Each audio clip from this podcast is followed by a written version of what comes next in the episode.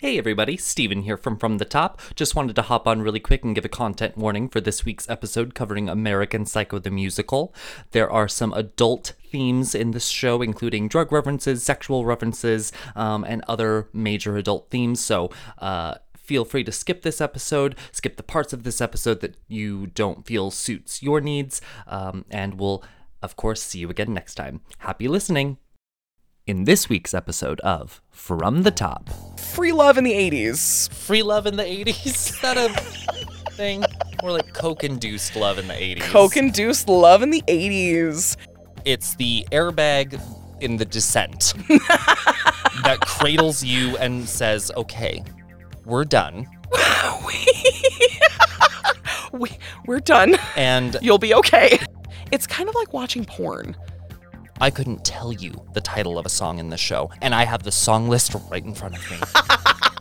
Um, my junk, My- maybe? maybe some my junk. A little bit but- of my but That was junk. the most it got to. Maybe a little mama who bore me with the two ladies who talked about their Manolo Blahniks. Maybe. Maybe. And it was it was Hashtag a white boy crump it was very white. It was so white. We've got magic to do just for you. Um, is Steve, Steven? this might be a strange question, but I'm gonna ask it. Why why are there copies of fashion print on the ground? Like, do you have a dog?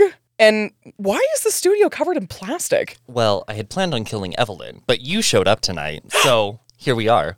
Uh, uh, okay. Um, oh my god. What do, um, Don't worry. What I put in your drink will kick in any minute now. I have a really expensive glass of Chardonnay that I'm not drinking. Have you ever listened to Huey Lewis, Mary? No, no, Steve. I, I, I've never, I've never heard Huey Lewis and the News. All this show is actually quotable, and people aren't quoting it enough. Eh, but you know, let's be let's be real. Watching, the, I mean, the source material that it's based on, Patrick Bateman is just a scary human being. But you're captivated, and that's the mark of a good serial killer. You hear about Ted Bundy? Who's Ted Bundy? Steven, are you okay?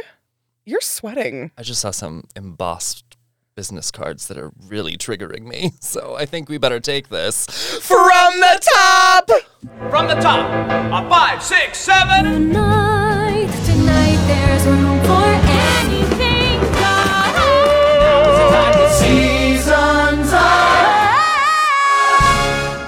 Ladies and gentlemen, welcome to another episode of From the Top, your favorite musical theater cast and review. My name is Mary. And I'm Steven. And tonight on the marquee, we are discussing a a musical that I never thought would actually exist in reality, and it's very enticing that it is here. You know, whoever decided that this could be a musical has vision. it's something that is just that boggles the mind. On the marquee tonight, we're talking about American Psycho. cleaners gives me what I want. Whenever I shower, sometimes twice, sometimes three times a day, I use a honey almond wash on my ripped body and an exfoliating spearmint gel on my face. I apply Clinique moisturizer and an anti-aging eye balm before I shave with a razor and cream by Pour On. No cologne on the face ever, as the high alcohol content dries out your skin and makes you look older. I never truly thought that the character of Patrick Bateman was somebody who could be redeemable, but watching the musical versus the source material, that's where I started to believe that. I never believed that watching the movie.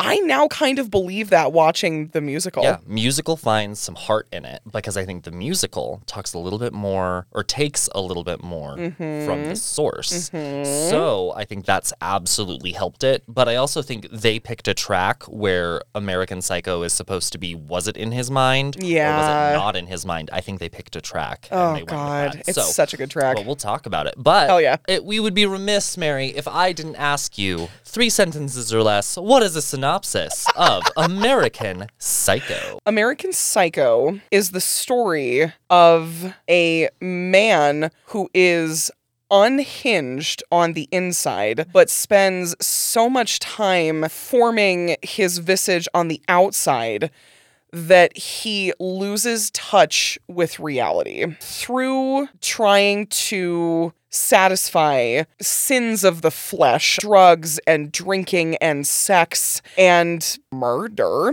He discovers that there is no limit he is willing to kind of meet to craft the perfect image of himself. It's not until he is faced with the possibility of hurting someone who is genuine and who has treated him like a human being that he realizes that there are some people worth saving. Brava. We have to focus in on this man, Patrick Bateman, and he is not necessarily a savory character. He's a sinfully delicious character. Someone you aspire to be, but you you don't want to be. You aspire to be the person he shows on the outside. You Yeah. never want to be the But, real person. like it says, as he says verbatim in the first paragraph of this show in his monologue, Mm-hmm. there is no Patrick Bateman. Patrick Bateman is someone that people know me by. That's such a wild concept to think about because it kind of it almost touches back a little bit to when we talked about Les Mis and the idea of what makes up your identity and like how people know you because Jean Valjean goes through that whole process, right? Which also random side plot. This mentions Les Mis So much. It's like a it's it, it's like a B plot. Did you do this on purpose? Like, did you? I swear to Jesus on high. I did not mean to, but that red flag started waving on stage and we died. We literally lost our minds. It was so. It was also should mention. I have the pleasure of having Steven in the booth with me Yet tonight. again. Yet again, made the trek just to come visit Lil Ol Me, which is a lie. He came to visit other people, but I'm like a side plot to the plot, so it's a great time. I think we need to get into a cast list and let's describe our cast of crazy characters. Crazy characters. So, Steven, I'm not gonna lie to you. Trying to find this cast list was actually a little bit of a bugger, to be Well, I mean, honest. it wasn't around that long, so people really haven't been able to do it or, you know, have time to sit with it and really dive into Sure. who these people are. Before I give a cast list, though, will you tell me why it ha- it wasn't around for very long? Ooh, well, a lot of it was rights were pulled early uh, from this uh, Broadway production. It had a little longer of a run on the West End. Oh, sure. But a lot of that is attributed to Matt Smith, who was a doctor in Doctor Mm-hmm. Who. Um, but uh, it, it, wa- we watching the show realize it, it does actually have some great messages with, you know, some blood. Uh, but Ah, lit- literal blood, just yeah, literally literal. blood. This kind of goes into a from the beginning, but Sure. it was pushed through so quickly to try to get to Broadway. They pushed through too quickly. Oh, and no. It ended up me probably needing a little bit more help and you know, Sure. nuancing all of the the bits and pieces that go into making the show. Sure. But they decided to go straight to a Broadway show instead of to an off Broadway theater that had a great time usually getting shows to Broadway, Sure. such as Dear Evan Hansen. Sure. Um, and the like. Well, you know, unfortunately, that is that is the song of a lot of uh, Broadway shows. I feel is the idea of the rights, and you know, yeah, the second that they become, you know, in flux, then you know, Yeah. th- that is just the death knell for a show. Looking at this cast list, we are referencing uh, ConcordTheatricals.com. This cast list, I- mean, is pretty extensive because you've got a lot of people. You could say an ensemble role. So we're not going to obviously cast all of these people. We're not going to go over all of them. We're going to go over probably, I would say, the 10 principals, I think, or Yeah, the people that you need to know because they have a name and they are only those people throughout the show. Correct, yeah. So uh, the first person we're going to start with, obviously, is our titular character, Patrick Bateman.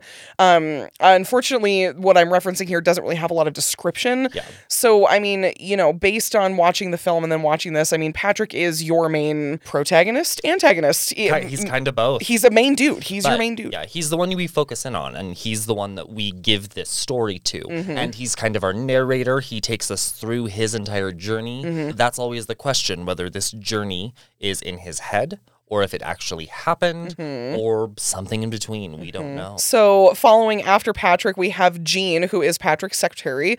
Uh, Jean is also the only person truly in Patrick's litany of people that is treating him like a human being and that isn't necessarily like fawning over him and falling to his will. She's very much kind of the only person who really stands to him not in a um, adversarial kind of way but is very her own person and only when you know asked to dinner does she say yes but she's not actively trying to like flirt with him or sleep with him or whatever yeah. following behind jean we have timothy price who is patrick's best friend He's a regular corporate guy. Yeah. He's, he's that quintessential trope of an 80s Wolf of Wall Street Yes. situation. Lots of cocaine, lots of lots of debauchery, lots of 80s debauchery. Yeah. So then following behind Timothy, we I'm going to name off uh, 3 of the coworkers that work in this firm. We have Craig McDermott, David Van Patten, and uh, Lewis Carruthers. So again, three corporate Wall Street guys who all they're so kind of vanilla in their own way that they just kind of blend in together as one trio. That's- and that's their purpose. Yeah. Yeah. There is one different flavor with uh, Lewis, Well, Lewis is the, titular the homosexual. titular homosexual. homosexual.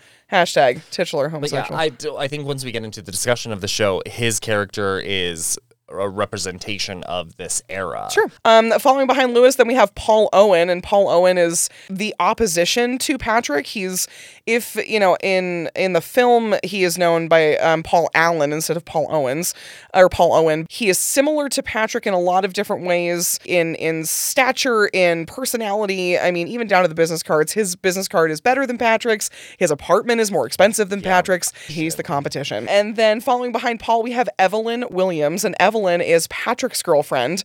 But we find out that Evelyn is actually sleeping with someone else. Mm-hmm. Sleeping with is it Timothy? I think it's his best friend. Yeah, so he's she's sleeping with Timothy.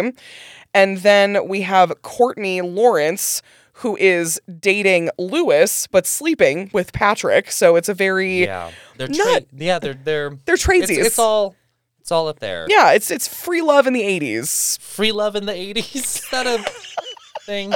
Or like coke induced love in the 80s. Coke induced love in the 80s. And then, I mean, truly the last person I think that's of note is Mrs. Bateman, of course, who's Patrick's mother. And depending on your cast size, the person who plays Mrs. Bateman also will double as kind of other smaller roles in the ensemble.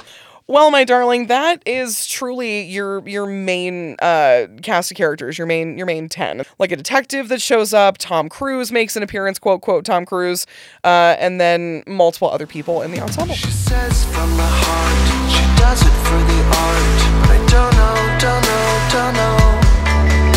everything I'm telling a song I'm selling you. Uh oh, uh oh, uh oh. She wants it all.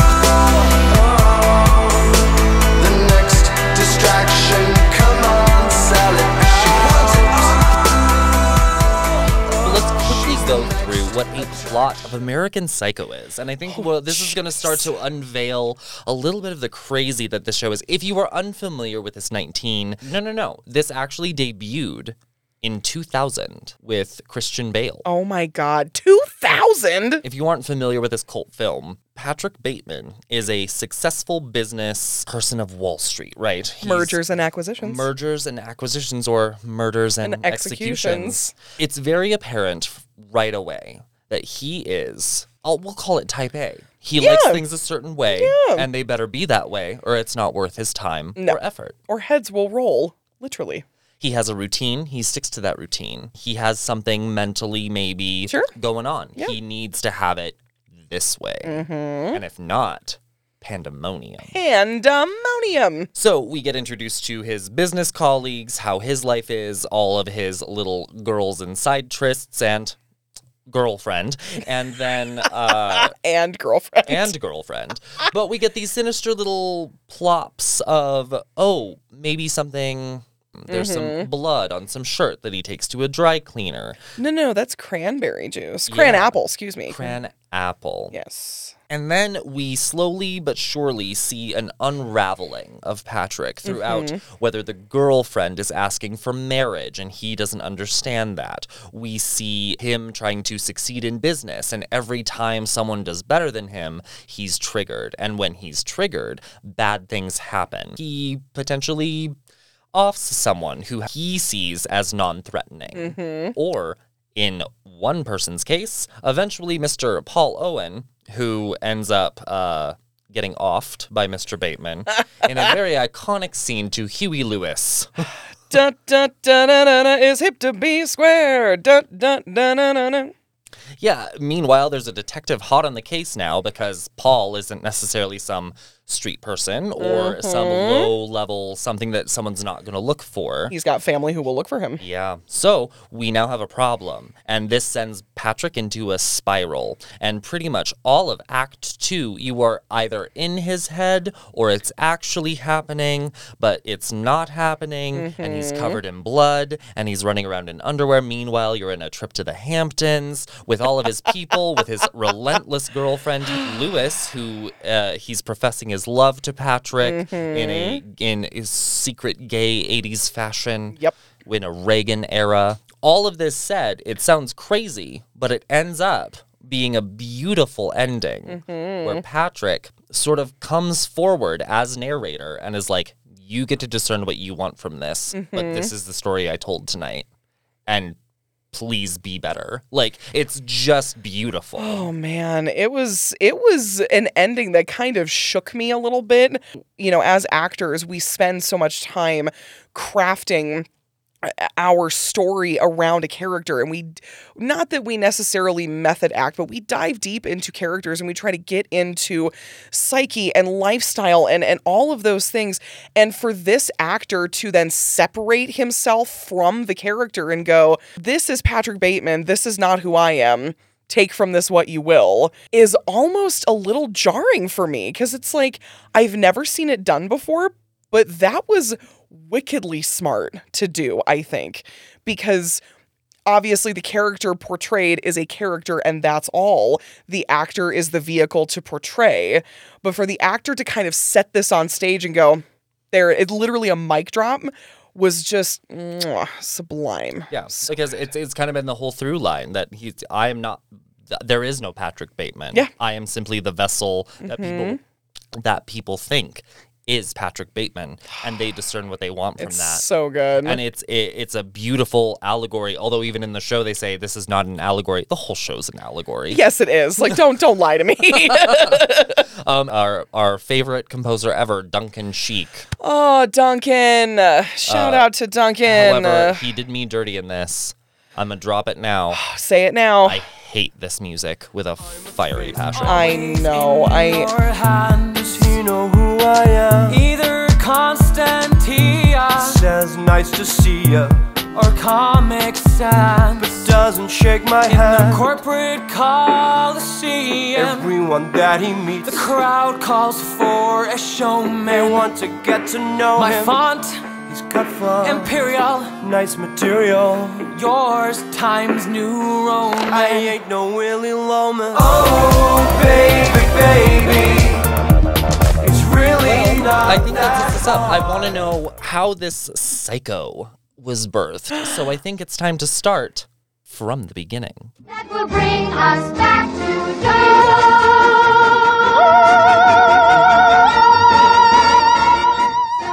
So don't cross me or you gonna get off with an axe. Hey, Paul. hey, Paul! Oh, oh, man. Is it weird that I was so satisfied when Paul was offed? I no, I, it is not weird because it is satisfying. Because I, the thing is, I think we were edged the whole way to that moment. well, yeah, because he's a sleazeball. Like, but like, I wanted it to happen. Yeah. Does that make me a serial killer? I'm slowly backing my chair away from the table Don't. right It'll now. ruin the newspaper on the floor. So, all right. So, uh, we start this story, and here's the thing. I'm I'm reading this straight from the horse's mouth. Bret Easton Ellis. This is a book debut that debuted in 1991 by the author Bret Easton Ellis Okay. and he verbatim has a quote about what this book is and where it stems from in his mind Fabulous. and what it's about. And I think this will create a cool discussion for us to go into. Sure. Bateman was crazy the same way I was. He did not come out of me sitting down and waiting to write a grand sweeping indictment of yuppie culture. It initiated because of my own isolation and alienation at a point in my life. I was living like Patrick Bateman. I was slipping into a consumerist kind of void that was supposed to give me confidence and make me feel good about myself, but just made me feel worse and worse and worse about myself. This is where the tension of American Psycho came from. It wasn't that I was going to make this into a serial killer on Wall Street, high concept, fantastic book. It came from a much more personal place, and that's something that I've only been admitting in the last year or so. I was so on the defense because of the reaction to the book that I wasn't able to talk about it on that level. Oh my god. I I'm sorry. I think there's something very powerful in someone being able to admit something like that. Yeah. I mean, we've talked uh, at, at length, ad nauseum, with certain shows, mental illness, mental health, and the pursuits of remedies for things therein. And it's it's really empowering to have somebody go. This book literally came from me because I was living this. So the only way for me to get this out was to do it this way. I couldn't really, I can't really talk about my actual feelings about it because people are too busy criticizing the work itself without stopping to go, let's hear him and what he has to say. Yeah. And I just think it's one brave, but two, it's genius because Totally. what he's done is he's taken all of what 1980s business culture is and mm-hmm. popped it into Patrick Bateman. It is mm-hmm. what this character is. So if, if when you think Patrick Bateman, think like Johnson and Johnson or like mm-hmm. Shell Oil or or something, some big conglomerate company who's buying out other companies. And that's what 1980s was. So that's sort of the source of this is 1980s business culture, which isn't mm-hmm. cool to talk about. It's boring as hell. but that's what this is. It, it it stems from the fact that it's we mentioned it before. Mm-hmm. Mergers And acquisitions. and acquisitions, but in in speech and talk that Patrick Bateman does when he's talking to some of the girls he's sleeping with, mm-hmm. they're like, "What do you do, Patrick?" And he says, "Well, murders and executions." But then they reply as if he said mergers, and acquisitions.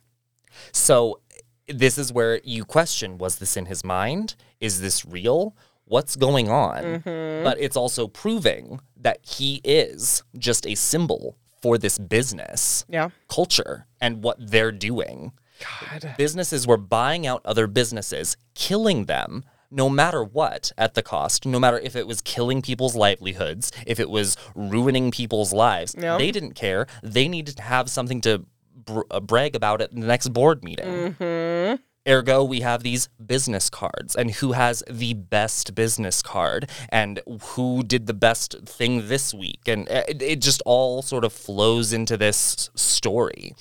Um, but as far as this musical goes, um, the musical of, again was based on this 1991 novel, but uh, it, like we said, just had a really short run on Broadway. But it, mm-hmm. but it came across the pond. People really thought it was going to do really really well mm-hmm. on Broadway, and it was supposed to. It was on track to be a cult classic that was going to stick around for a minute. But I think this flows really well into our critics review.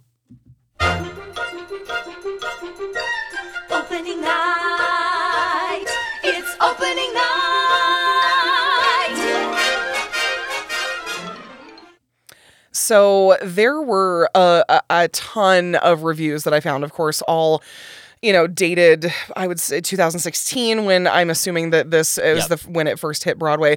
Um so uh, i mean plethora of reviews. The one that i'm going to be reading is from usa today and it was uh, published on april 21st of 2016 title reads musical quote american psycho arrives on broadway a bloody triumph Patrick, a young investment banker who moonlights as a serial killer, popped up on a London stage a few years ago in a musical adaptation that actually proved more entertaining and poignant than its source. That show has now brought Patrick and his story home, and they're scarier and more thrilling than ever. It reminds us how little has changed in the past 30 years. Patrick's idol, Donald Trump, mentioned more than once in Roberto Aguirre Sacasa's razor sharp libretto, looms larger and sparks more debate than ever. The triumph of this American psycho, directed with gale force and fabulous style by Rupert Goold, is that it doesn't get lost in the details informing its brilliant, brutal satire. Es Devlin's cold, sleek set design, Katrina Lindsay's alternately slick and garish costumes reinforce both the superficiality of Patrick's lifestyle and the throbbing tension underneath. Walker's witty, terrifying Patrick, disturbingly sexy, then unexpectedly moving, holds us wrapped throughout. I 100% back up that entire review. Oh, absolutely. I mean, there this, were this show was a roller coaster for me. Oh my god, it was like the, you you look if there was a you looked away for a second and something changed, like you were thrown for a loop. You're like, "What what has happened?" It it had the the pace and timbre of an old 1930s film because you had you had to like there was so much like back and forth quickness. Totally. Oh, it was it was hard. I was still being moved, so like subliminally, I almost felt like I was getting brainwashed, and I think that's what they were trying to do. Mm-hmm. yeah, I feel like that's true. They're true. trying to throw you off kilter. So I, I know in the book, in the source material book of this, that's what they do. They sort of time jump you. They they suddenly start talking about random things that make that have no bearing, and then they'll throw like murder in your face, and then they'll talk about the random luncheons that they would have, and then go into like the '80s rock or something, and Murder in your face. back and forth. So you were already off kilter there. In the film, you get to do that with film. You know, you get to pop from scene to scene and do whatever you want and Yep. do weird visuals that are funky and then suddenly it's normal and you're like what's going on ah, the luxury of film. but in this musical you have to do that with lights and with dialogue and with people and you can shift the set some but it has to I it's it was so off kilter but I was feeling truly hypnotized in a mm-hmm. way by Yeah. by Patrick cuz he's your anchor he is your anchor in this show And I I think that if a show can do that in the way that this one did, it is successful because it is part of the storytelling itself. It's not because of lack of organization, coordination, lack of vision, etc. We want to put you in the mindset of a quote Patrick Bateman and we want to make you feel uncomfortable because that's what he feels. So we need to put you in the same mindset to be able to tell this story properly. And that was a really big uh, I think a big um in the pro column for that specifically. not a lot of people got to see the show because it wasn't around long. Mm-hmm. So unless you were happened to be in the UK and on the West End and- Uh-huh. and got to go see this, I think they made minor changes when they brought brought it to Broadway, but not much. Sure. And uh, otherwise, not a lot of people got to see the show, and I'm actually really excited for people to get to know about it. I think I'll go to Ferragamo. I don't know if I'm such a fan of your purple suede Charles Jourdan. But let's be clear, there's nothing ironic about our love of Manolo Blahnik. No, there's nothing remotely ironic about our love of Manolo Blahnik.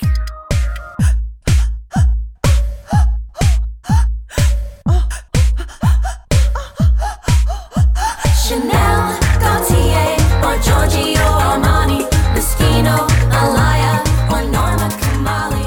number one thing you took away from this show, Mary? Like, what's the thing that stood out the most to you? that the biggest thing was kind of what I mentioned in the, be- in the beginning. I never thought that Patrick Bateman was the type of character that could be redeemable for me. The way they told it in this musical was so beautiful that I went. it- It's kind of like when I looked at I can't remember now what his name is, but in Oklahoma, the, the Judd. Judd, yeah, the same way that I looked at Judd. Another Oklahoma reference. I, I'm jaw on the floor, you know? what is happening to Is me? Oklahoma our new Phantom? Oh my God, maybe. Oh, Jesus. But I think in that way, it's very like you have an idea of who, of who this person is. And then there comes a turn where they do something or they say something that is like, oh, you are capable of human emotion. Because Patrick Bateman spends the entire show talking about how he has no human emotion. He doesn't know how to connect with people. He's basically just a robot. And then there's the moment where he is alone with Jean and he is, you know, he is, I mean, obviously his visage is covered in blood and he's, you know, in underwear, but she sees him obviously as what he would be in a, you know, Versace suit. And he just looks at her and goes, You need to leave because I will do something bad if you don't. And but it's this moment where she comes in to kiss him and he pushes her back and he's like, You need to go now. Yeah. And it was a moment where I was like, I loved that so much because he's been in control this whole time. He is the master manipulator of everyone in his circle. He gets people to do what he wants because he's Patrick freaking Bateman. He's able to sleep with anybody he wants because he's got the money to be able to pay them. And then in this one moment, this woman who literally has no stake in his life other than being his secretary, he looked at her, the one person who has always treated him with kindness, and went, I can't do this. And it was so redeemable. And it was the the idea that even if you go super bad, you go super sane and you're just terrible, there can still be a moment where if you treat someone with kindness, it could potentially turn them around. Like he shifted in that moment. The like the worlds aligned, and he went, "No, I can't.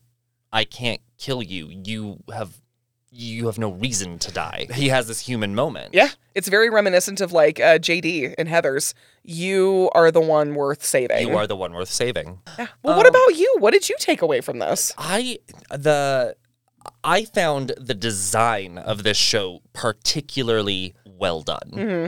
Everything about it was so captivating to me.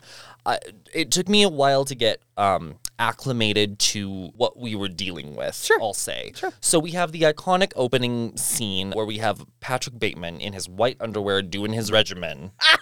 you know, and he's This. Adonis is beautiful. explaining his perfect routine. God, he's so pretty. And he was so pretty. And the issue that we have on stage is you're in a white box that is reminiscent of his apartment, if you've mm-hmm. seen the film. You slowly learn what different things mean, how different things are used. There's some turntables on the stage in this Broadway version, and that's almost him thinking and like filing through his like Rolodex of people. the his- wheels are literally turning. in his mind. Yeah. And then we have this background of of white, which are like vertical 80s blinds. That's Oh, genius. But it offers a beautiful thing to project stuff on. Mm-hmm. And anytime he's triggered, anytime he's in a mood, that the color shifts on this, or lines appear, jagged lines if he's going crazy, or like Mm-hmm. static video is up if he's like starting to have one of his episodes and so Mm-hmm. it becomes this you you can tell what's about to happen just because of the light design or like what's going on on stage and this so it's good. in his mind and i was like this is so effective because i feel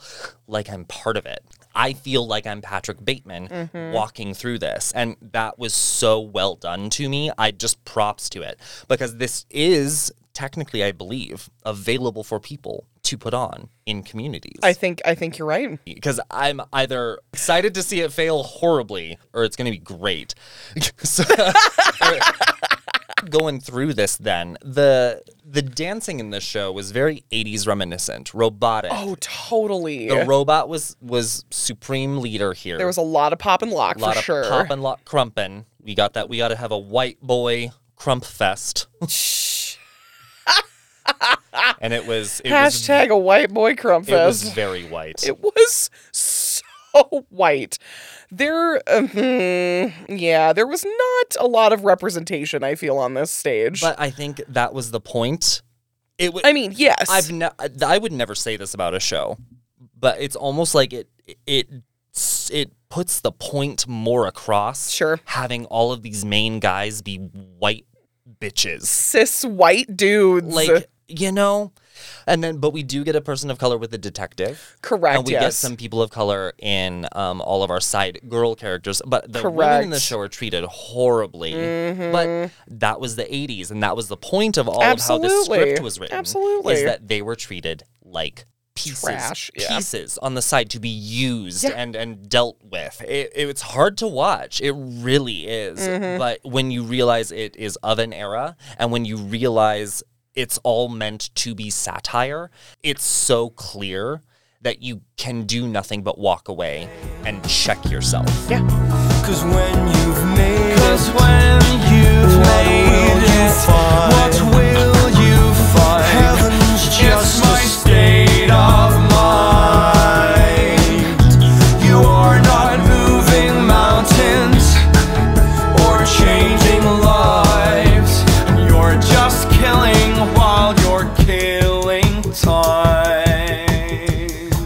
What did we think though about all of this dancing? Did we like it? Did we hate it? As a choreographer, I had moments where I cringed, but then other moments I went, "Oh, that's absolutely amazing." I think that there, especially when we got to one of the very beginning kind of dance numbers with all of the guys that were in the office talking about their business cards, and they were all jumping up on desks that were like lit from inside. So there was like nothing but underlighting. I remember very specifically you kind of like jumping out of your seat a little bit because these guys are leaping up on like 36 inch, you know, platforms. Yeah, you have to have a, a three foot vertical. Yeah. In order to do this, and I just remember thinking, you're asking someone to do this consistently. One minor slip, one hesitation. If you never fell on that table, good for you. But you that- never yeah. nutted yourself on a table Oh, because man. I have been asked to do some crazy things. Leap over cars, bars, desks, jump over people, pyramid in the weirdest positions. Do I have had to do crazy things. Uh. that I would have been like, I don't think so. I'm especially since uh, about half the time they didn't lock the casters Yeah. on the desks. So they're just leaping blind faith, hoping that, you know, they're going to be able to land on it. And I'm just like, okay, look here. You're on Broadway and that's cool. You're leaping in, you know, Broadway slacks, which are absolutely nothing but elastic and, and, you know, like dress shoes that are dance shoes. Okay, great. Like I get that. Good for you. Somebody pushes that with their hip and it's, yeah, a, a quarter inch or an inch different from your spike mark. You are nutting yourself on a table It's, it's crazy. immediately. Well, do we think the dancing was effective in this show? And did it add or take away, or was it distracting, or was it uh, like, used well? So I think um at least the the major dance part that I remember, I mean, uh, not only was the guys with their business cards, but then when Patrick is standing in front of the ATM and the person who is kind of personifying the ATM is like doing a, a huge pop and lock routine, like talking to him about giving him money. Um, it was the first time that I noticed. I looked at the actor and went, "Is he bleeding from the head?" Then I looked up, and all of the ensemble has different plastic parts that they've put on them as part of their costume that shows blood, and they're bleeding everywhere. And I thought it looked very cool. I understand why it was there because it leads to the spectacle that is the representation of Patrick Bateman's psyche. So his psyche is absolute chaos. It's almost like atmosphere, and they knew they had a white box, so we knew it had to be filled with something other than projections. Yeah. I don't know. I, that's why I asked this question because I think it's interesting. One, anyone, including me, has asked American Psycho a musical with Question mark? dancing. Yeah. Like, how does this work? So I'm looking immediately at this dancing and like putting a microscope to it, going, mm-hmm. why was this effective? Did it add? What, how how how could it have been better? What what would have been better used? In lieu to make larger than life, because the, that's the musical thing, right? Mm-hmm. The moment is so big, it no longer can be put just in words. Absolutely. You need to start singing and dancing to make your point. Mm-hmm. It felt like some of the most minute things were songs. Mm-hmm. Let's talk about some of this music then. oh, Duncan. Because Duncan, Duncan, Duncan. it's all the same. It's, literally the same note. It's the same note. It really is. Patrick does have some high riff notes. The one person in the show with a range has to be Patrick. Everyone else is singing four notes. Yep, exactly. Or what it feels like. Mm-hmm. And because I'm sure it's more complicated and all, it's it's all dissonant and probably hard as hell. oh, I'm sure. Ugh. At- after a while, I just it's, it was put it was either putting me to sleep or I was having to focus on something else because Yep. I didn't want to focus on what the music was like a anymore.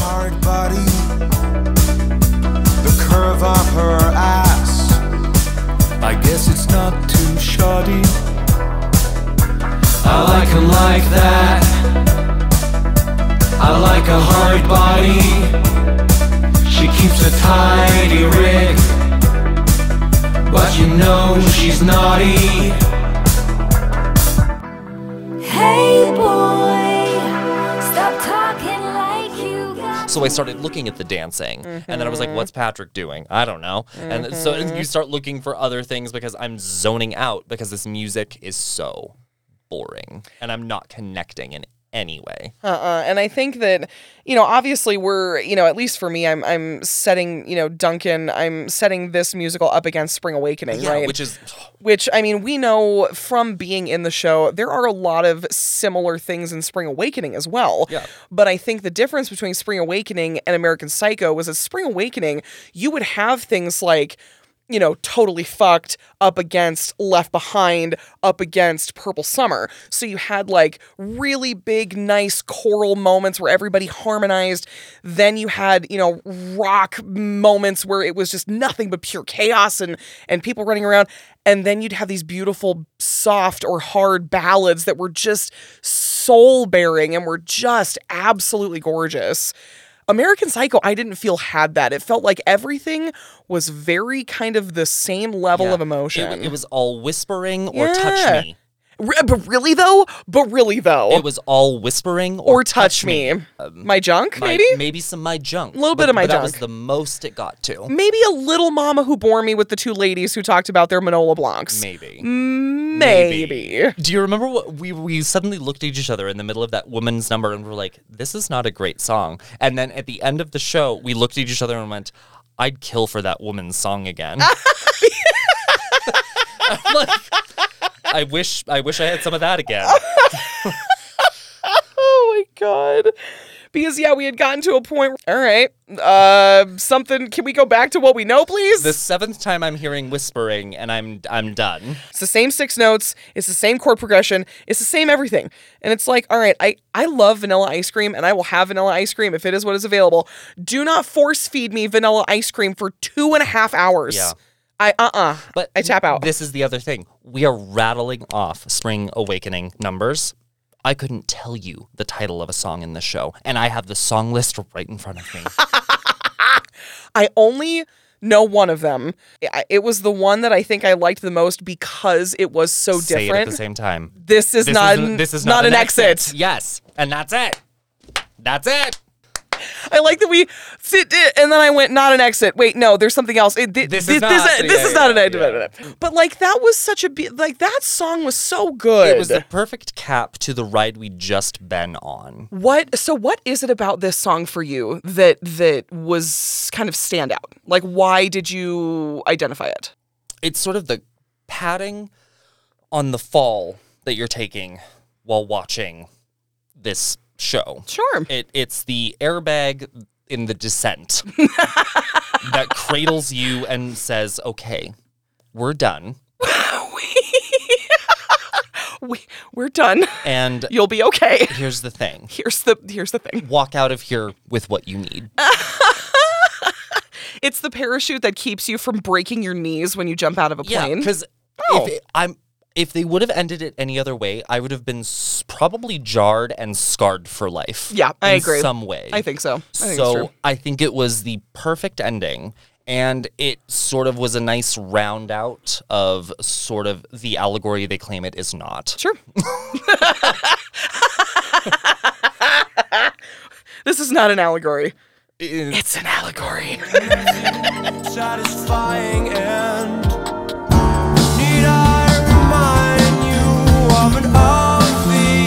passar.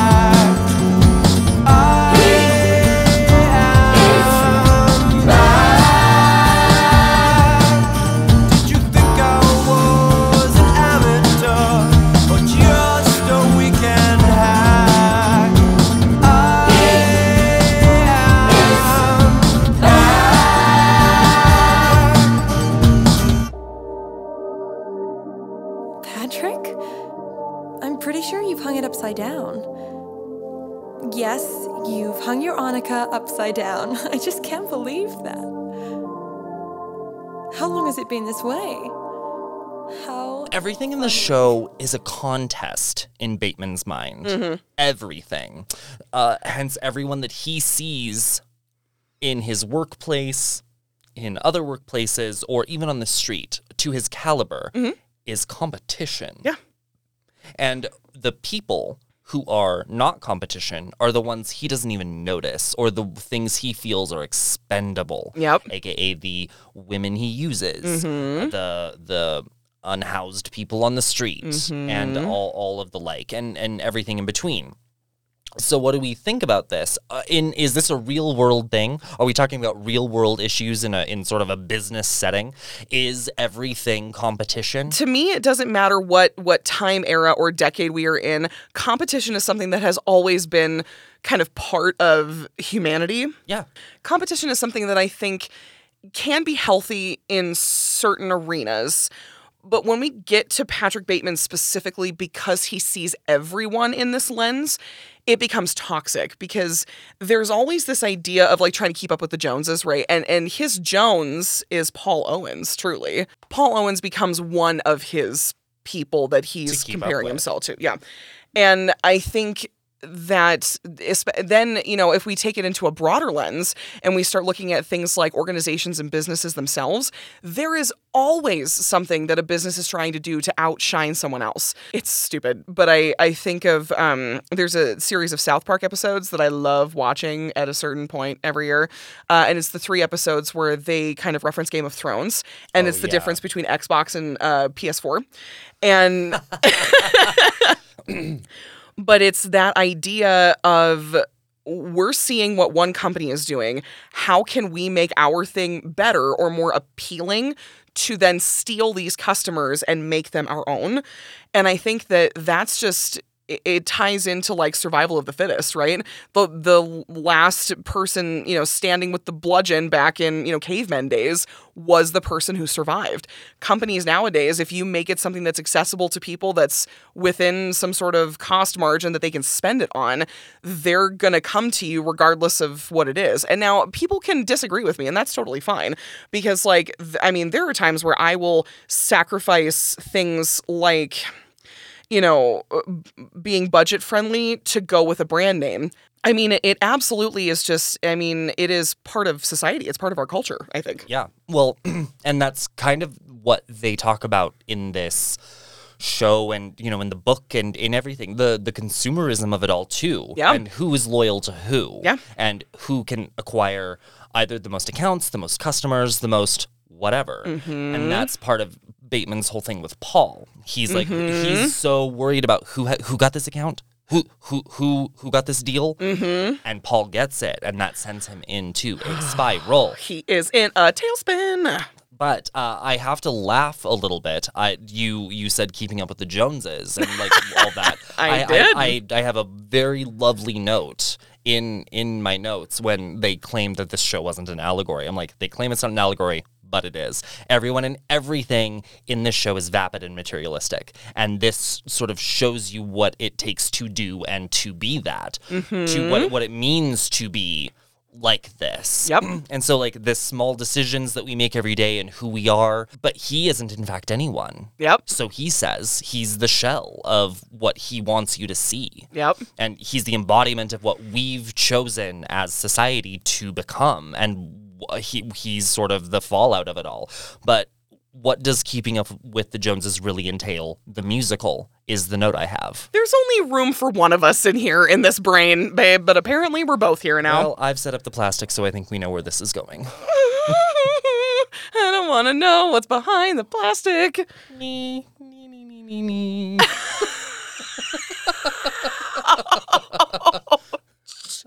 We go home. I have put you to bed. no. Peeking through the plastic. Hi, Paul.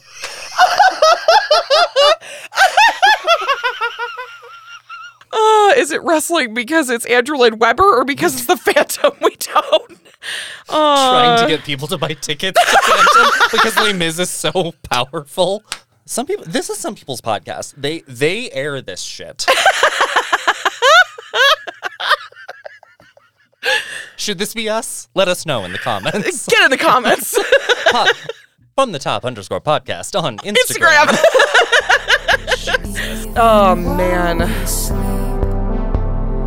We will find you acting on your best behavior. Turn your back on Mother Nature. Everybody wants to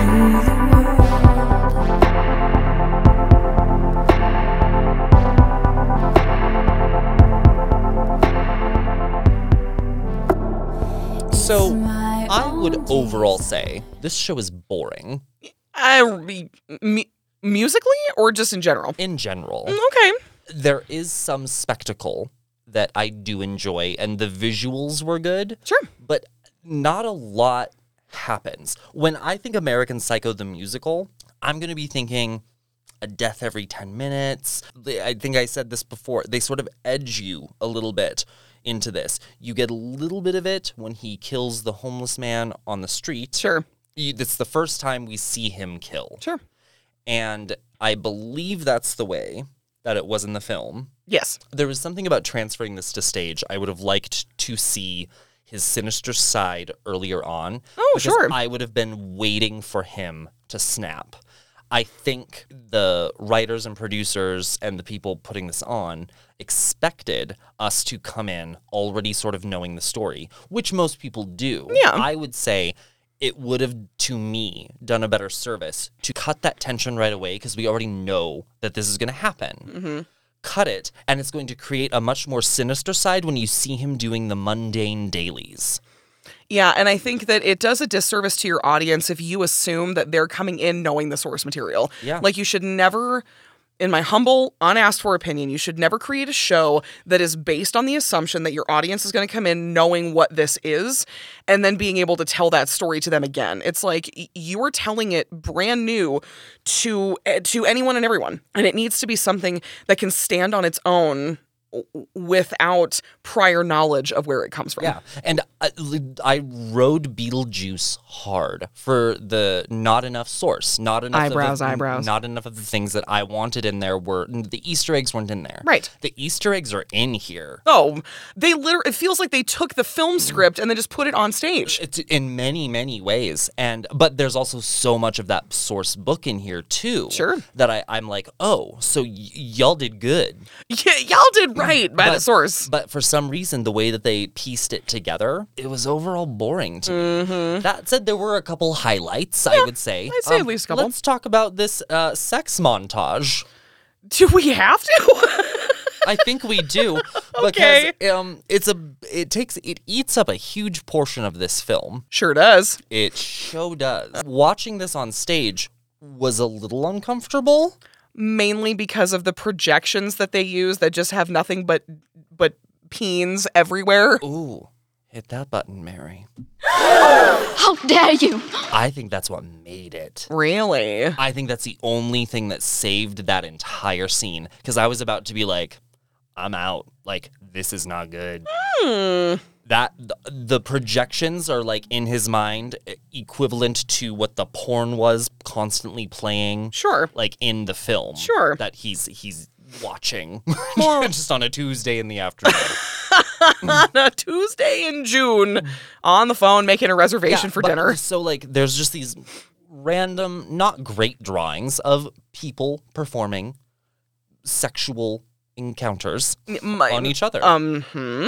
Just projected, just like stick line drawings of people. Mm-hmm. and they're graphic. to me, that's like what he's thinking about. He's referen- he's trying to make his own porn in a way. Yeah. He sets that up in in the film. He has his own camera.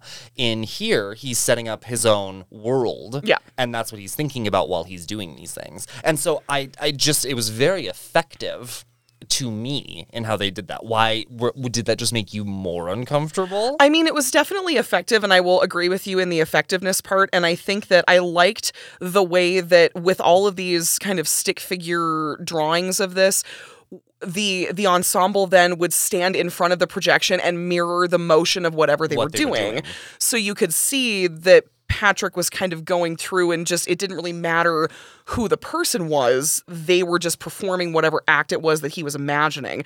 I think that what made me uncomfortable was having, again, going back to Spring Awakening only for a moment, we simulate sex on stage between two people having it for their first time, right? But it is a two thrusts and done. Like it's very, very quick. Wendla has her, you know, kind of moment and that's done. We get to this. And because we are pulling from source material that was explicitly graphic, we had to translate it in a way that still was reminiscent of that so people knew what it was, but then also kind of giving it this different kind of veneer, I suppose, with the stick figures. So I think it was just me seeing so many phalluses, I think, was Sure. just was just at, at its core just very like oh my god i have never seen this before i mean you're you're watching stick figures perform pretty much any you know sexual act that you can possibly think of doing Yeah, surrounded in 360. surrounded in way. 360 and so i was just like that was that was a lot of sex But again, does that just mean it's effective because we're in his mind? We're Yeah. surrounded. Oh, Like, yeah. I mean, I'm not negating the But- but effectiveness. It was still- just overwhelming. It's uncomfortable. Yeah, it was it, overwhelming. was. But the I think we uh, it's something we think we have to talk about with the show because it's a main thing about him. Patrick Bateman likes his routine. He likes to party and he likes his women. hmm That's if there are three things that you could set your watch by this particular character, are those things? That was some girl, I forget her name. She thinks we're in love. Does she think I'm insane? She's not important, just kind of annoying. That's a fine Chardonnay you're not enjoying. Oh, never mind. Let's quit this dive. My white M3 is parked outside. I'll call my dealer. His product is clean. Fuck, I don't wanna drive. Let's get a limousine. we said it in the beginning of the show. It's very ambiguous in the book, in the film. Did this happen in all in his mind? Sure. Did he actually do it? Is he having a psychotic break? Um, is he having the psychotic break at the end? And all of this did happen. Sure. And so we're it's all very unclear. in this musical, I think they chose a lane and he is having a psychotic break. oh, sure. And I think it's very apparent that a lot of this is happening in his mind, especially because pretty much all of Act Two, he's running around in white underwear and blood, but people aren't interacting with him in the way that he is. Yeah. It they're interacting with him like he's in his Armani suit Yep. or whatever it is. Yep. So uh, what what do we think about that? Is it did was did was that effective? And what do we think of this as sort of a plot driver? And do we enjoy them choosing this for us almost in a way? It was really kind of refreshing to see it in juxtaposition to the the source film because in the source film, you know, we only have that that iconic scene of him throwing a chainsaw and he's completely naked, covered in blood, you know, throwing it after, you know, one of his escorts that has, you know, tried to escape. And so you have this kind of scene where, you know, he's bleeding and screaming or he's bleeding. He's covered in blood and he's screaming and he's he just kind of has that moment after the scream where he kind of collects himself and goes, "Oh, rutro, uh, I, I, I may have overreacted a little bit." but so, you know, then of course he cleans himself up and he and he gets back in his suit and he does all these things. And it isn't really until the end of the film that you see him really kind of have that moment of breaking where he's crying on the phone to his lawyer and he's he's admitting on the phone to all of these things that he's done. And uh, to see that in contrast to the to the musical, I really enjoyed the way the musical did it because it, it's it sounds silly, but it almost made me think of like the Emperor's New Clothes, right? Where he he but I mean obviously it would be in an opposite fashion because the emperor thinks that he is dressed and everyone sees him naked. This is very much an opposite way where he is he is down to his bare bones essentially. Like he is he has no kind of cover to hide behind and we get to see him in his visceral in his animalistic form. And everyone else is still seeing this very polished and put together kind of person.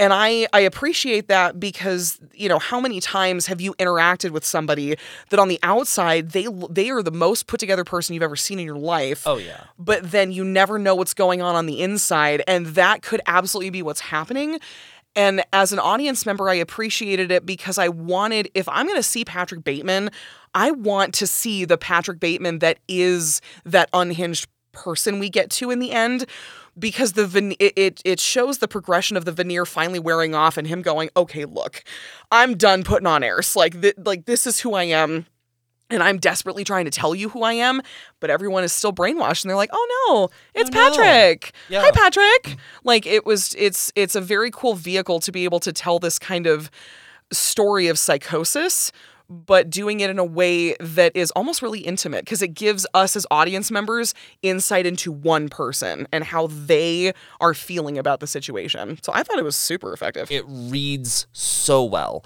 And I, I just think about this in, in the sense that, like, uh, let's say this is not a thing. Well, let's say Ty- Tyson Chicken Chicken Nuggets had uh, a major lawsuit against them because they were found to be injecting grasshopper larvae as supplemental protein into their nuggets or something. and but we're like, yeah, but they still taste good. And so people still buy Tyson nuggets because they're Mhm. like, well, that's what I always buy. Mhm. What does it matter? Oh, that's just this happens on the daily with us and we don't realize it. Nope. We have those loyalties to certain things and we don't question it. We don't we don't bat an eye when we hear something negative or we see or they confess something and they go, well, people make mistakes. But then when there's something in opposition that we don't necessarily care for, we rake it over the coals and send it to its deathbed. Yep. And that's what's unfair. And that's what they're talking about in this entire show. And I Mhm. think it's it's the easiest way to show this in and it's so effective. Plus we get to see Patrick Bateman in his underwear for an entire hour. That man was gorgeous. He was. Strong points. What were some strong points of this show? Oh man. Um I mean, tr- I mean, I'm trying to rack my brain for stuff that we haven't already talked about. Um you know, I would say uh, I would say that a strong point of the show was the ability for it to be able to track the film as well as it did Yeah. to keep you know loyal you know cult followers of the film itself kind of happy in that regard because we had those iconic moments of it, lines and scenes and we gave them those easter eggs that they really wanted which i thought was cool Yeah, I, I have it in my strong points that it's absolute balance of that book and film. They did such a good job with it. I yeah, I would say that was the biggest strong point for me. I think that you know another i mean the, again not to put it on a particular cast or a particular performance but i think that what we saw the cast that was um, selected for this particular performance was very strong. They i mean vocally like you know massively talented um, I think that there were a lot of there were really s- some good even though we are talking about the 1980s and the corporate culture of the 1980s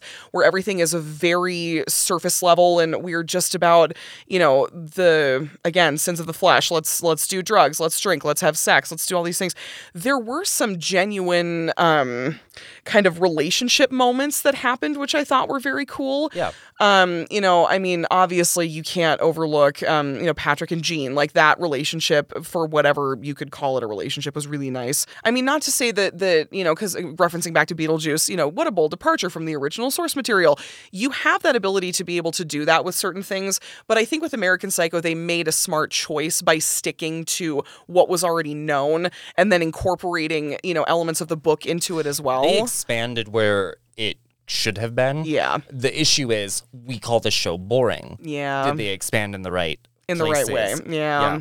Yeah. I'm gonna bring up that set again. And Oh, how, dude, how, how it was used. It was such a strong point for me because it it showed me what I needed to and it gave me what I should be feeling. Sure. So it was like another character in a way. And Yeah. that that's what was cool. It just became the thing that I could tell where we were and how we were feeling.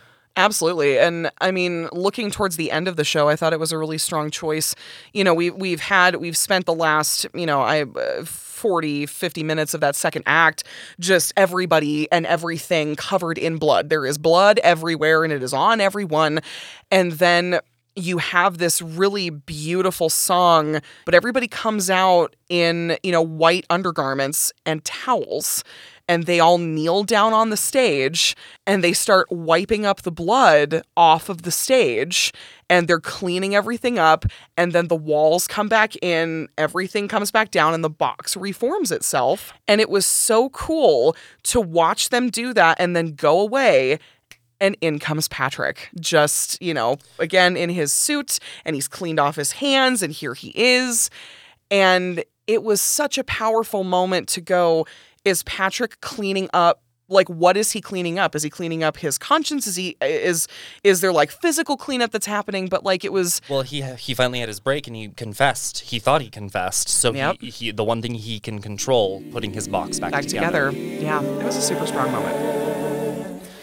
I can feel it coming in the air tonight. Oh Lord,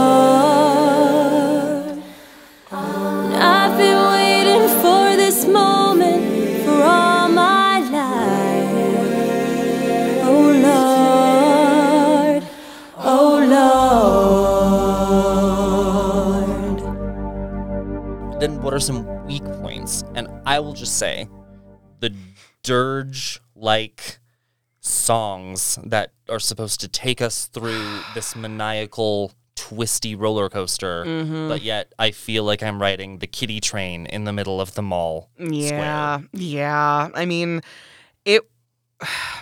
It's so hard to not focus on the music in its entirety. Steven, this is really hard. I'm gonna say maybe because we talked about it too. So much information sometimes is being thrust at you, Yeah. and there's not enough time to process it. But I think that's by design. But I also think it's what contributed to some critics not getting it. Sure. And while I say the the critical review of this was polarizing, some people loved it, some people hated it. Sure. And from what we can tell, the people that didn't like it, or the reviewers or critics that didn't like it, didn't, Didn't get it. it.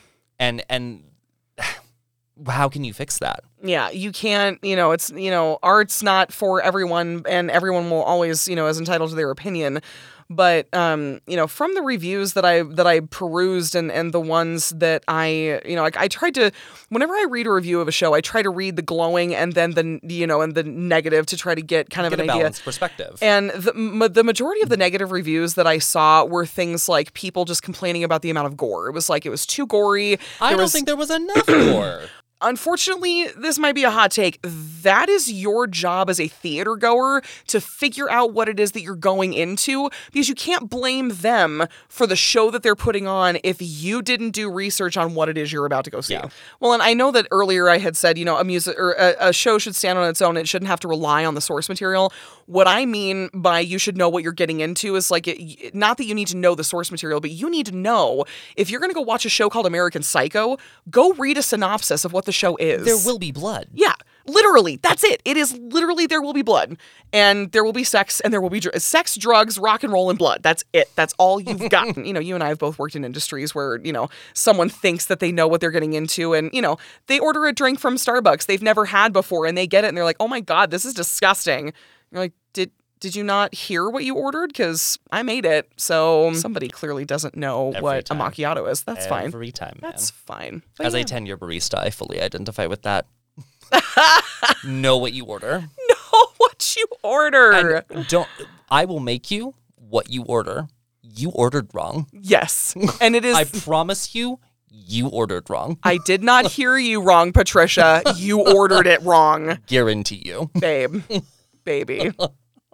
Uh clearly we've already talked about our favorite song. Yes. However, I am going to shout out the girls' song. About the Manolo Blahniks. The Manolo Blahniks. We love our Manolo Blahniks. Oh, Uh, Let me let me double check the song list because I don't know what it was called.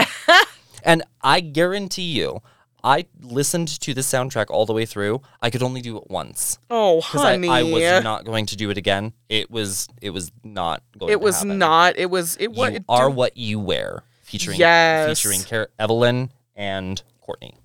Oh my gosh. You are what you wear, and it's it's a the all girls number, but it's so it's degrading, but it's bougie, but it's it's a vibe, and that's the correct term and usage of the word. It's a vibe.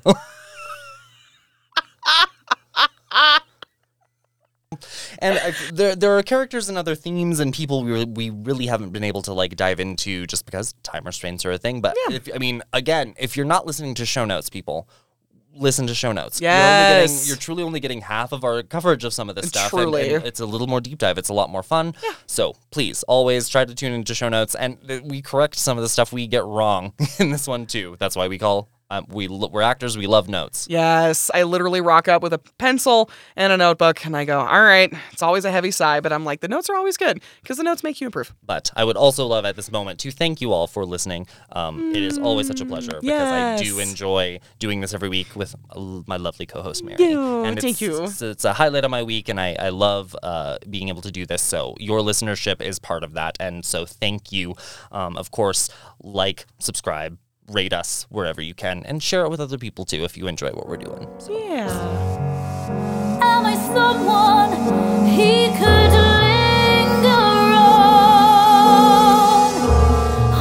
he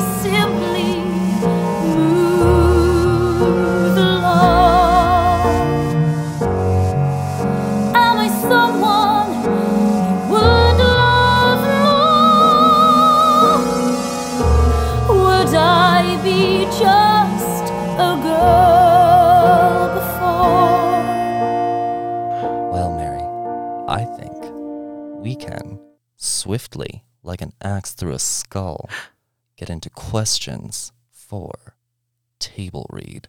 It's my favorite part because you'll see. They almost all knows how to read. Hi, Paul. Oh God, I'm sorry. I I am I am like violently shook right now and I'm kind of in love with it, but also I am mildly terrified. Just like Titillated. um I'm just checking around your chair to make sure you don't actually have like a nail gun or an axe or or a chainsaw. I mean any of the various and sundry duct tape. Please tell me you don't have duct tape. Not yet. What do you need duct tape for? Uh, some projects, Okay. Sure. Taping things. Good. taping things. Women. Does this show pass the test of women? And that's a hard no. No, no, no, no, no, no, no. Hard no. Hard no. Hard no. Hard, hard, hard. No. There was no good representation, and I, I have no no issue saying that. Where's the good one? Jean. Jean. She's the good one because she's not, you don't see her doing drugs, you don't see her sleeping around, but she is the one who does take, you know, Patrick's kind of, you know, beratement a little bit right in the very beginning where he goes, Don't ever wear that outfit again. Yeah. And she's like, you know, and of course she thinks it's a joke and she's like, Oh, what? You don't like my outfit? And he goes, No, I don't like it. I like a skirt and high heels. You're too pretty for this outfit. Ass. Well, that, welcome to the 80s. I know. god complex of a in banker in Wall Street. oh, like, Jesus. I just can't. I don't know. But women are not painted well in this show at all. No. However, like we said at the beginning, it flips so hard and it's so jarring Mm-hmm. that in the end, you end up revering women. I mean, yeah. So for that, do we have to say yes? No? I'm still going to say a hard no. It, they are not represented well. Correct. In the end, they're resolved. Yes. Great. Sure. Resolved sounds great. Race. Well, we also mentioned at the beginning of this that it it does seem to be kind of a creative choice that since we are set in this particular time period where most of your representatives on Wall Street were cis white males, it stands to reason that these people would be that. But like I pull a page out of your book, cast for talent. I don't think they've pigeonholed them anyone in any role any way.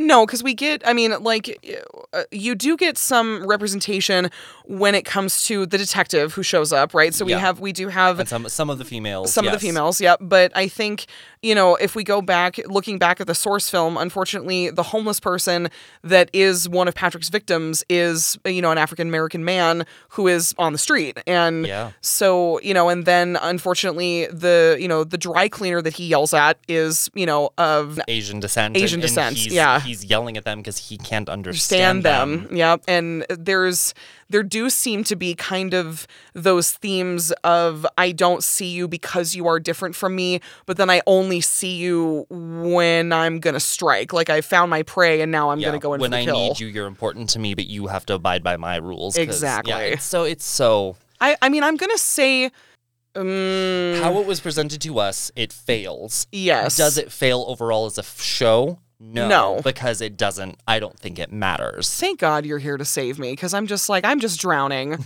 I'll kill myself. You won't even have to do it for me. So, is representation a thing? Now, I was saving Lewis for this particular portion. Oh, sure, yeah. So, Lewis pronounces his unrequited love. Yes. For Patrick in a bathroom. He's our Eponine. he, oh. Throughout the entire show is trying to convince Patrick they could be happy if they flee off to Arizona, like Holiday Inn. Yes, which I thought was so funny because he goes, "Let's go off to Arizona and buy an inn," and I'm like, Yeah. "Shut up."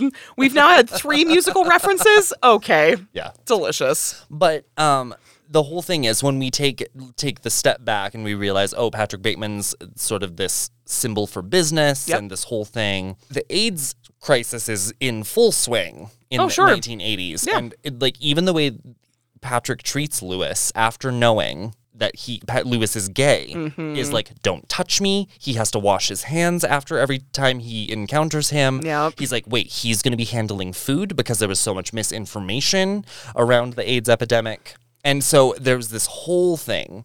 So I oddly have to say representation is accurate To the time period, absolutely. and I you feel for Lewis in a way. Yeah. I think representation for gay men at least is there. I'd say I agree. Um, Without being a gay man myself, but you know, but you know, any other representation falters a little bit. yeah, But um, 80s were, was very much about gay men dying of AIDS, and Sure. that is represented. And I like our gay man. because he's adorable, and it's just Patrick would have been lucky to go to Arizona and get an in, in with, with Lewis. Lewis.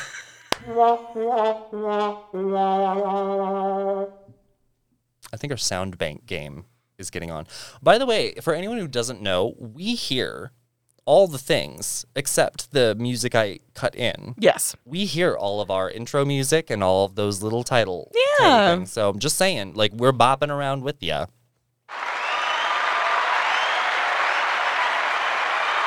I know we never use any of these, and we should. uh, I know. But okay, now we're, we're back to sit back down. We're in the middle of a table read. How dare you?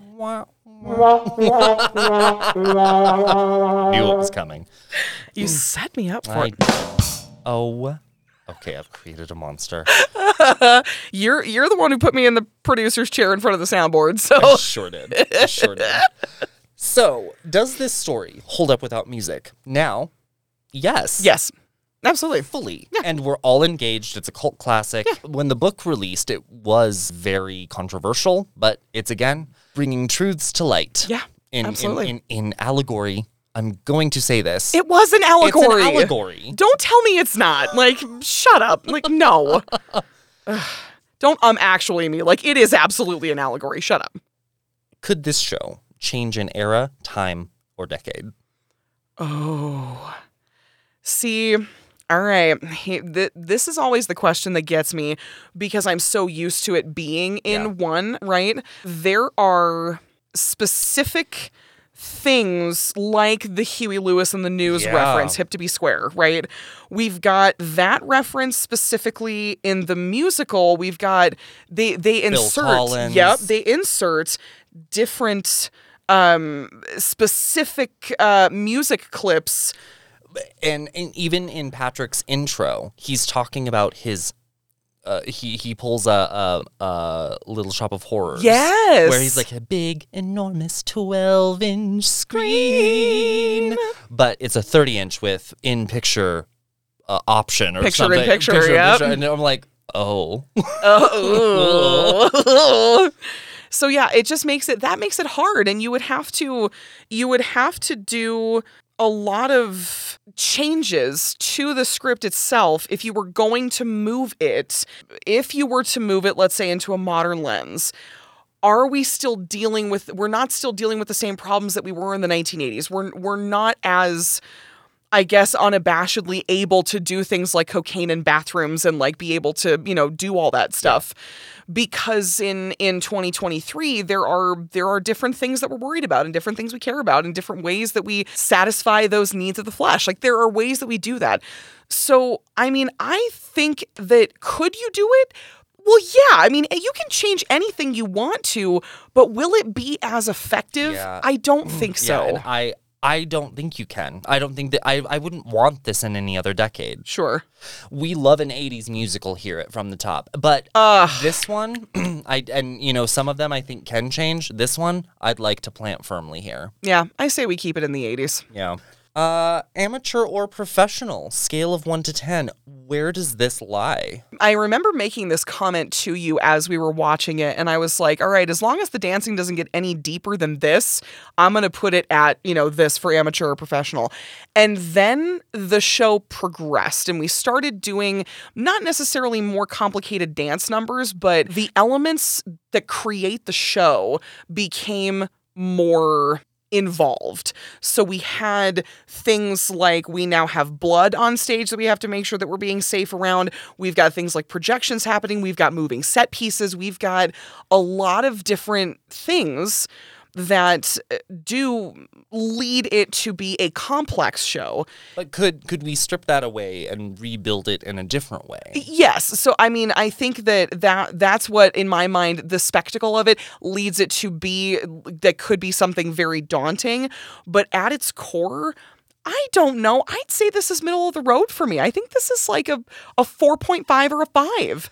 I don't think it's any harder than that because your your Patrick Bateman needs to be, you know, uh, like a like a solid tenor, right? He's got to have Yeah, yeah, he has to have those. he's got to have pipes. I'm giving this a 4 Yeah, I mean, I'd say that's yeah. Because I think it's less hard than some things, but the topical material is what's hard about the show. Yeah. And only certain theaters are ever going to do it. Black box theaters, edgy theaters, theaters that are contemporary in nature. Yeah. Um I I can't say this would be that thing that would interest community theaters maybe even college theaters would probably think about this show but I, this show at its core is not hard and No. if you gave this script there's nothing in here that's like oh that's daunting Yeah, it's not newsies. It's not doing, you know, like seize the day. Like we're Oh, not see, seize the putting together seize the day or the opening number of newsies uh carrying the banner Yeah. would be harder than putting on this show Oh, absolutely. so for that reason four So I'm four and a half. Like I'll say four and a half because you got to make sure not only that you have the right people who are in the roles to be able to carry it, you know, vocally, but also you have to have a group of people that is willing to trust each other with material that is so heavy and so dark. hmm 50 years from now will this still be being staged I mean, because American Psycho is a cult classic, maybe. i say no Yeah. i say no Way to bring it back to a Heather's reference. Nice work. I, no this won't be it sure won't be would would we show this to aliens no well i think they might enjoy this show they they might only because they can see the animalistic nature of human beings. this show feels alien to me Oh, it Would- does. Would, I show it to them? No. No. Would they watch this on their own accord? Yeah. Yeah. Probably. Yeah. Would they get the allegory that this show is? No. No. But you know, it's an allegory. It is an allegory. But you know what? You know what? It's kind of like it's kind of like watching porn. If someone gives you porn, you're not going to watch it because they gave it to you, but you might go seek it out on your own because you're like, this is something that I know about. But if you gave it to me, I'm going to say no because I want to save face. But then later on, I might get a little interested and go watch it by myself. It's the facade you're creating and projecting into the world. I Or am Patrick Bateman. Even if this story is overwrought and gory, it's not a fable, it's not an allegory, no cautionary tale, no memento mori,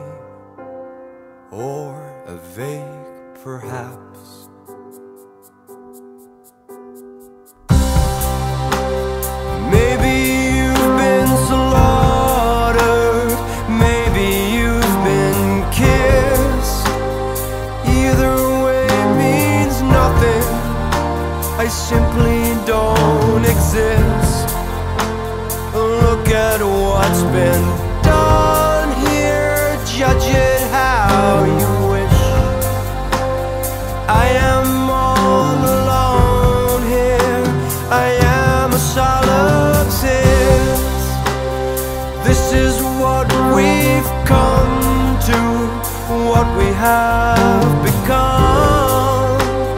I am not a person known to anyone. All the doors are tried and tested. Know that this is not an exit. Final thoughts. Elmo, I'm gonna need you to calm down. Go. Elmo wants some M&M's and ice cream. Nuh-uh, you little freak. Elmo No. wants some M&M's and ice cream. Having that right in my cans is so f- scary. Can you imagine? Oh my god, Elmo is Patrick Bateman?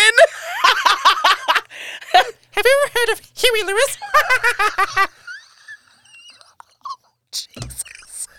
Um, Elmo says, don't just stare at it. Well, it was supposed to be Evelyn tonight, but you shut up, so... Hi, Paul. hey, Paul. Elmo wielding this axe bigger than he is. Tickle me, tickle me. Dead. Oh my god. Tickle me, tickle me, dead. Oh. That's the title of a song, though, that should be. Oh my god.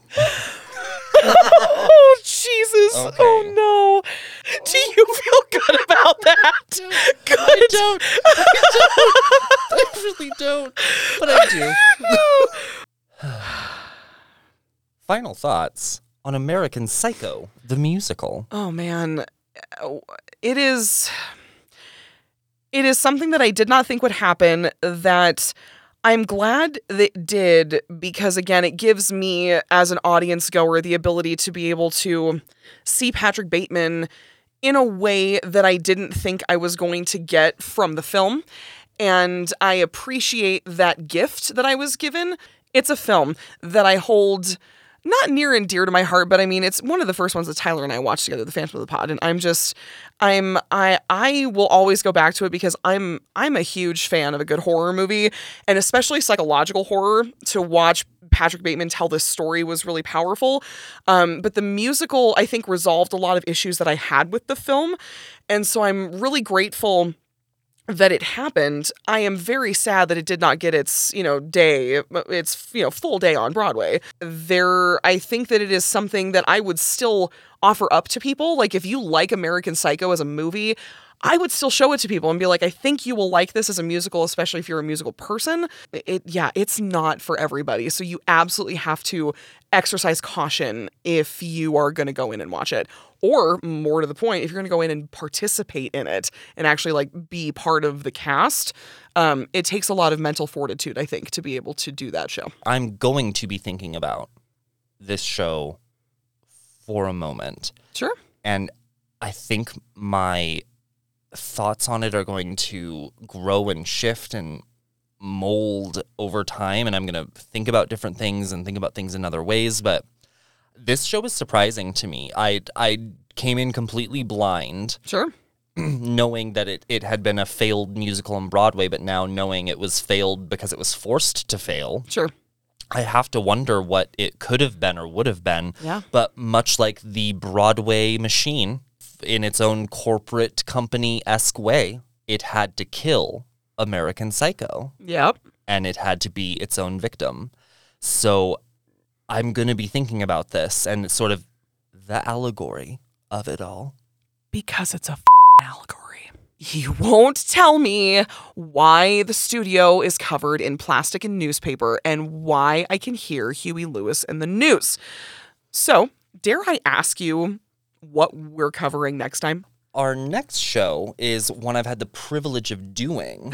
Ooh, okay. Uh, so first one this season. Sure. Uh, that we're we're diving into something I'm intimately familiar with. oh, okay. Um, uh, I said I would give source clues, but I'll give you this tidbit. Uh, this one was one of the first ones Sutton Foster got involved in and got her start on Broadway with. Ooh. But uh, the clue about this show, our main protagonist has a scar that changes her life. I'm very excited to do a Sutton Foster musical with you. Yeah. While I ruminate on this lovely clue and think about Sutton Foster, and now Hip to Be Square is getting louder, this is a little scary. Oh my god, it's coming for me. Hey, Mary. No! Will you please drop our socials for people who are listening? From the top underscore podcast on Instagram and podcast from the top at gmail.com. So until next time, From the top.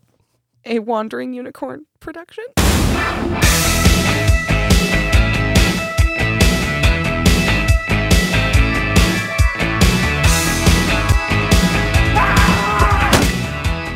Is there anything ironic about those Blahniks?